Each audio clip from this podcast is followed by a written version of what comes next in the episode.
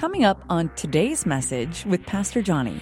It's what's on the inside that lets us know that weeping may endure for a night, but joy will come in the morning. It's on the inside that lets us know that many are the afflictions of the righteous, but the Lord will carry us through. It's what's on the inside that lets us know that no weapon formed against us shall prosper. It's what's on the inside that lets us know that they that wait upon the Lord shall renew their strength. They shall mount up with wings as eagles, run and not get weary, walk and not faint. It's what's on the inside, the treasure that's inside these jars of clay that allows us to keep going forward.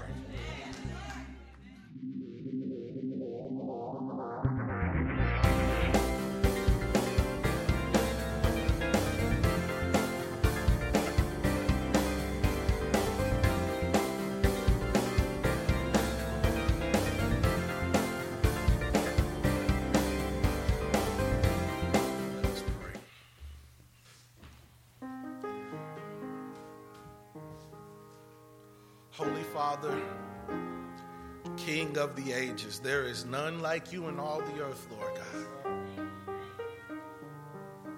Father God, I come before you asking that the words of my mouth and the meditations of my heart be acceptable in your sight, Lord God.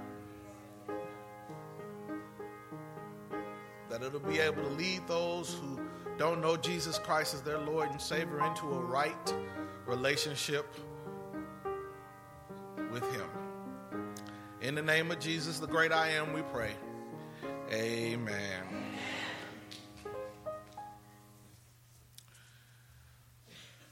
I want to talk a little bit about treasures in jars of clay. Treasures in jars of clay. I, I kind of marvel at this concept of putting something extremely expensive into something that is worth less than what's on the inside.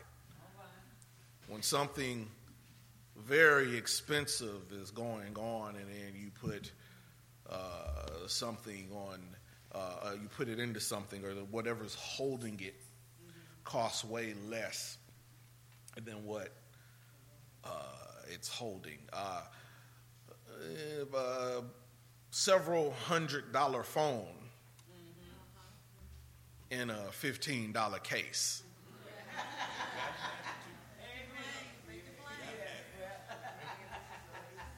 80 inch plasma screen TV in a shotgun house.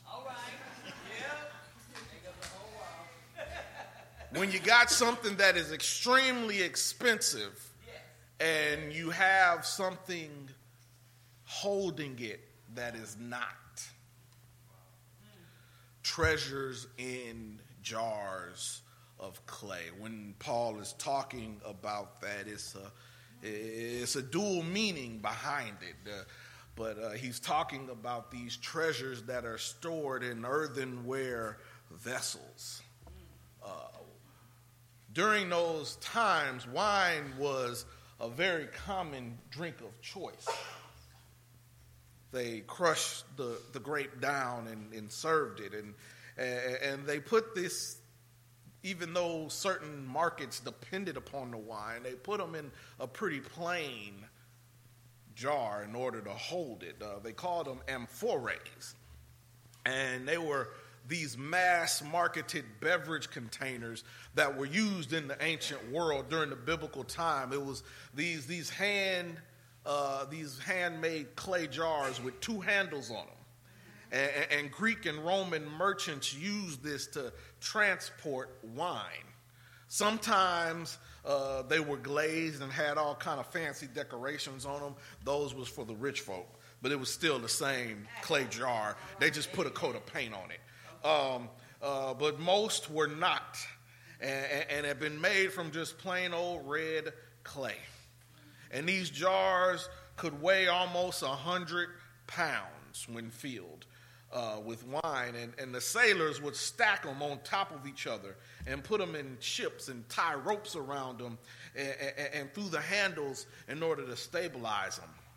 And once uh, the morphe Amorphore had uh, been delivered to their destination, everybody did what they do when they get a bottle full of a little something, something.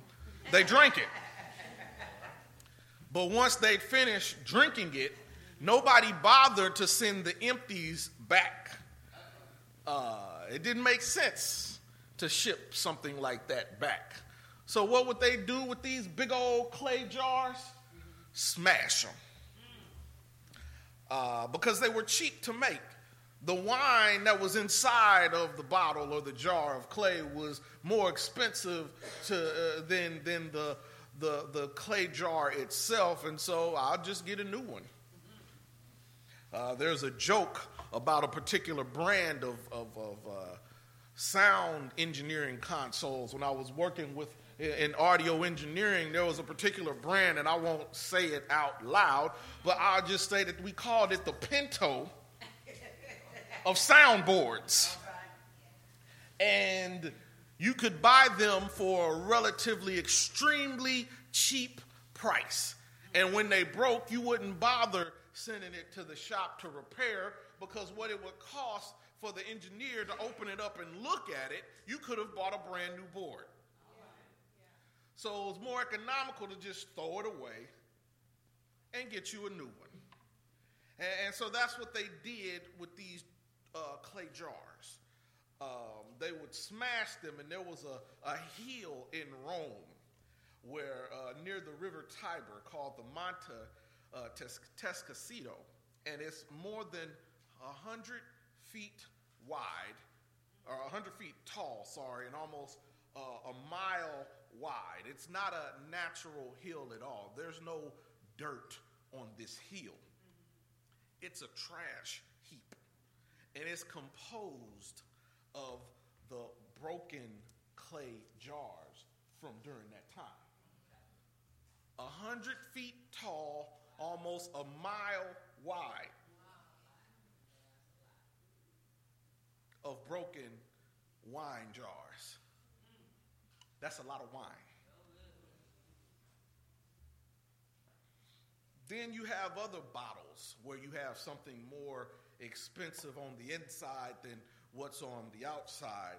Uh, uh, there are people that uh, who get into wine and all of that. I'm not into it uh, like that, but they regard their Bordeaux's as treasures. There's a 1941 bottle of Bordeaux that they say sold for almost $25,000. Not because of the bottle, but what's in the bottle. Uh, then there's an Inglenook Cabernet Sauvignon in, in Napa Valley that sold in 1941. That, that, was um, that was twenty four thousand six hundred and seventy five dollars, and is regarded as the most expensive bottle of American wine ever sold. And, and, and, now it's now uh, the, the Francis is owned by Francis Ford Coppola, who says to keep one of the empty bottles on the top of his refrigerator. And he said, uh, it's the best wine, bottle of wine he ever had. And they asked him how it tastes. He said it's a signature violet and rose petal aroma that completes the amazingly well preserved, robust wine that had just finished it and, and, and uh, finished full fermentation at the time of Pearl Harbor. And the price per glass of this bottle that he had kept on was 4100 13 I think I might need to sell wine. you know, I'm not a, I'm not a wine drinker, but I think I might need to sell it just based on the way this. And, and then there was another one, Chateau Margaux, which sold for two hundred and twenty-five thousand dollars. And it's it's uh, resides in the most expensive uh, bottle of wine that's never been sold. The person that has it won't sell it. But in 18, 1989, uh, the bottle collided with a tray at a wine dinner, and a New York merchant uh, collected $225,000 from insurance. He wanted a half a million. Uh, but they claim that this bottle of wine had once been owned by Thomas Jefferson. Something that is expensive on the inside being held by something so fragile and frail. Whether we are talking about a red clay pot from uh, the, the biblical times or a glass in the 20, uh, 20th century, the glass of wine, or even uh, them little polyurethane bottles that we put the bottled water in and the soda in and the pop in, the disposable beverage containers. The container itself is of little consequence. It's what's on the inside, that matters. It's what's on the inside that holds the most interest. And it's, on, it's what's on the inside of the container that makes us pay attention. The outside is only a flash in the pan. It's sometimes common. It's what's on the inside that really matters. Can I make it plain? When you're looking at somebody and they all tall, dark, and handsome, and they, they, they built like an NFL football player and they dress nice and they smell nice and they got a nice haircut. And then you get to know them and find out they are as crazy as all outdoors.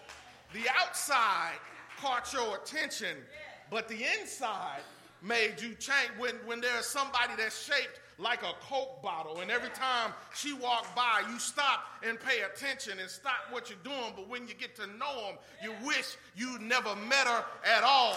It's what's on the outside that caught your attention, but what's on the inside is what holds us. And, and, and, in Second Corinthians 4 and 7, that is what the Apostle Paul is talking about to these people at the church of Corinth. He's talking about what's on the inside needs to matter to you more than what is on the outside, because what is on the outside is frail and fragile and passes away and is common, and you can find that a dime a dozen. You can throw a rock into a crowd and hit that, but what's on the inside is what we ought to be focusing on.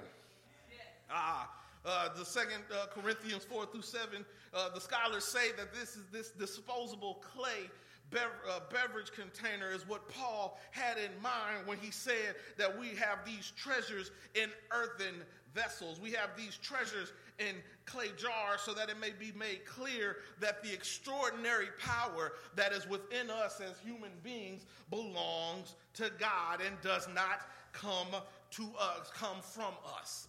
Uh, Corinth was a major port.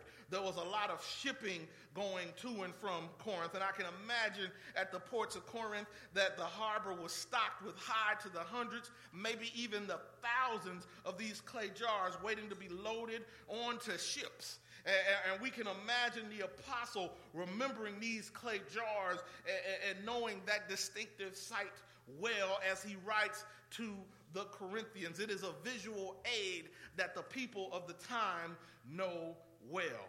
And, the ancient amphorae that held these clay jars held treasure indeed because wine was a major source of wealth for the people at that time.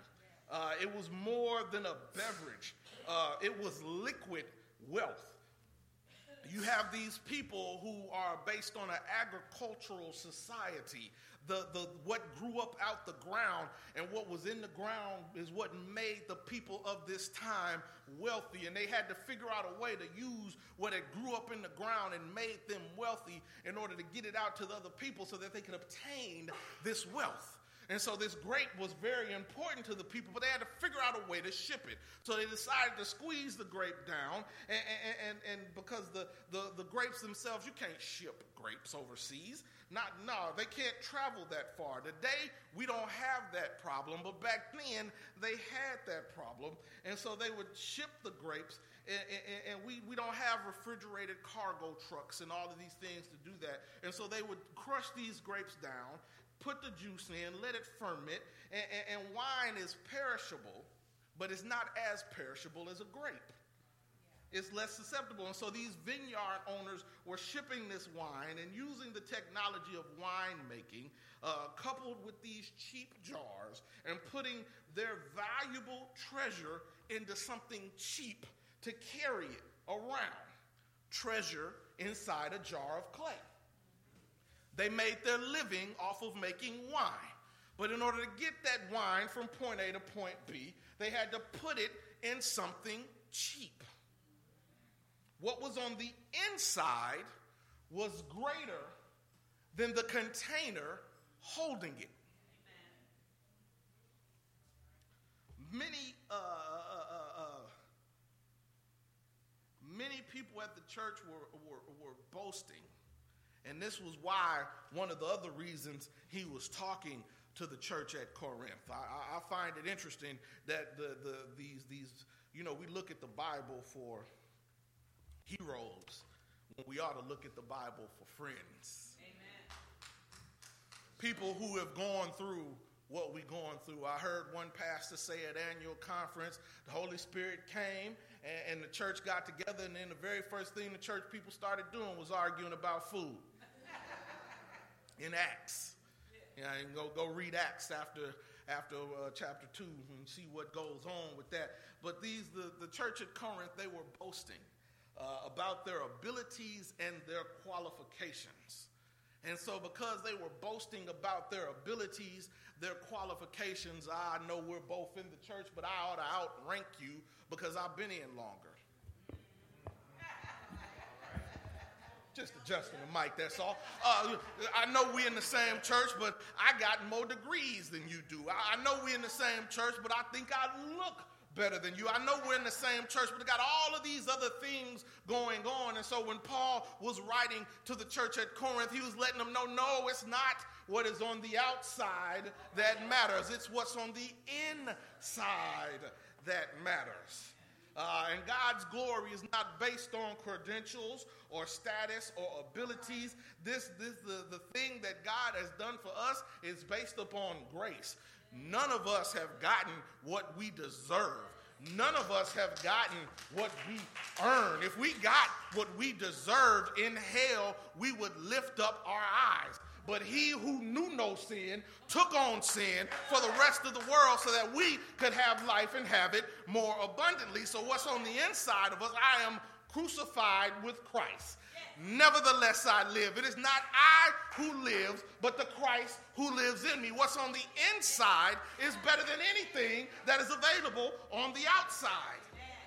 Ah, God loves us because while we are sitting in these earthly bodies, uh, this, these jars of clay, if you will, this ashes to ashes and dust to dust. God loves us. And because we are in these earthly bodies, which are somewhat common, uh, there is something more valuable on the inside. And what is on the inside of us allows us to do things that we never thought we would be able to do.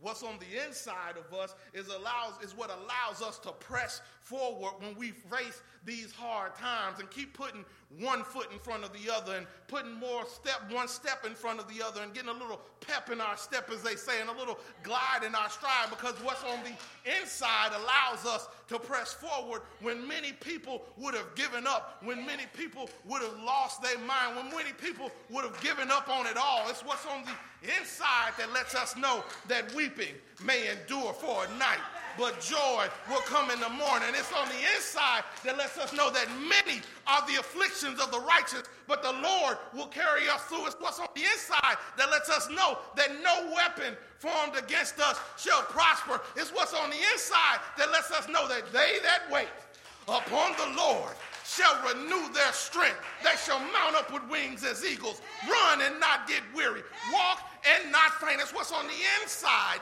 the treasure that's inside these jars of clay that allows us to keep going forward.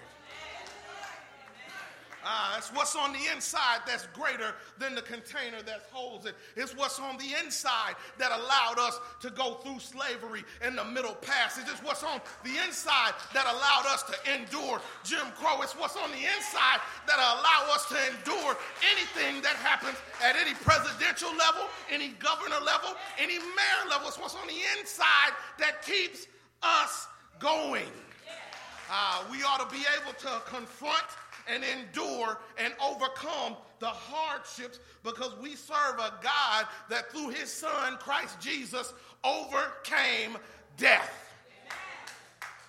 Uh, you take something bad and turn it into something good. And that, as one pastor would say, that means he takes the good thing and the bad thing and puts them together and works it out for your good. That means he takes the bad thing and the good thing and puts it together and, and makes it work out for your good. And that means he takes the good thing and the good thing and puts it together and makes it work out for your good. And then takes the bad thing and the bad thing and puts it together and it still works out for your good. For this, we know that all things work together for the good of those who are the called and love God according to his purpose. It's what's on the inside that matters.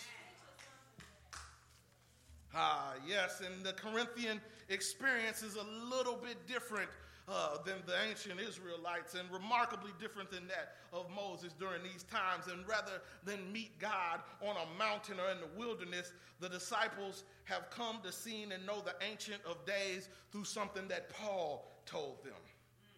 Uh, uh, he lets them know that his companions, Paul and his companions, carry these treasures in the clay jar. And, and, and, this reflects to God's wisdom so that it may be clear that this extraordinary power, this thing that is on the inside, you didn't do anything to get it. You didn't do anything to earn it, rather. You didn't do anything, you didn't, you didn't pass enough tests. You didn't get enough degrees. You didn't come up with enough money. You didn't work the right job. You didn't get in friends with the right people. You're not on the VIP list with an armband. You didn't do anything. This grace is unmerited favor. You do not deserve it. But God gives it to you willingly and freely. It's only yours to accept. That's all you got to do is accept. Ah, this extraordinary power to open the eyes of the blind, to heal the sick, to raise the dead, to set the captives free. It's within you. In light of the obstacles that these people are facing, no matter what is going on, he lets them know that they are always carrying on the body of the death of Jesus. And even so, their ministries will regularly encounter opposition. And, and, and, even though they encounter the opposition, they are still to spread the gospel. I say it all the time, and I'm going to say it again. Being a Christian back then, well, they, they called it a follower of the way, but following the way, doing what we now call ourselves Christians doing, you were going to be met with obstacles. Paul came to towns talking about this gospel of Jesus Christ and got hands put on him got beat up, got locked up, put in prison, left for dead, but he still preached the gospel. Every one of the disciples ended up dying some pretty horrible deaths. It was about a good 300 years before it was even legal to be a Christian. Amen. But they pressed in front of that. And because they were able to press forward in front of that, uh, I can press forward through my trials and tribulations. I can press forward through my time of need. These things are happening because these are servants who have willingly answered God, God's call to proclaim Jesus Christ as Lord. And if they can do it in the face of death, and persecution and, and beatings and tortured and being boiled and being crucified upside down, if they can continue to talk about, I love Jesus and Jesus died for your sins, through all of that, I might can put up with somebody that might be homeless. Oh, all my, all my amens went. Where the, amen, lights. Amen. Like if they can, if, if Jesus can endure the cross, I might be able to endure a funny smell. If, if, these people can endure persecution, I can use that to get over my potential embarrassment about making somebody uncomfortable about sharing the gospel with them. Because what's on the inside is greater than what's on the outside. And because what's on the inside is greater than what's on the outside, I should be able to press forward. And that's why Paul doesn't preach himself, but he preaches Christ. He knew that he was but a weak man, but in Christ he is made strong. He acknowledges his own weakness against God's glory. We ain't supposed to be able to figure it all out ourselves. If we could do it all ourselves, what would we need God for? We could all just pack up and go home and go get something to eat.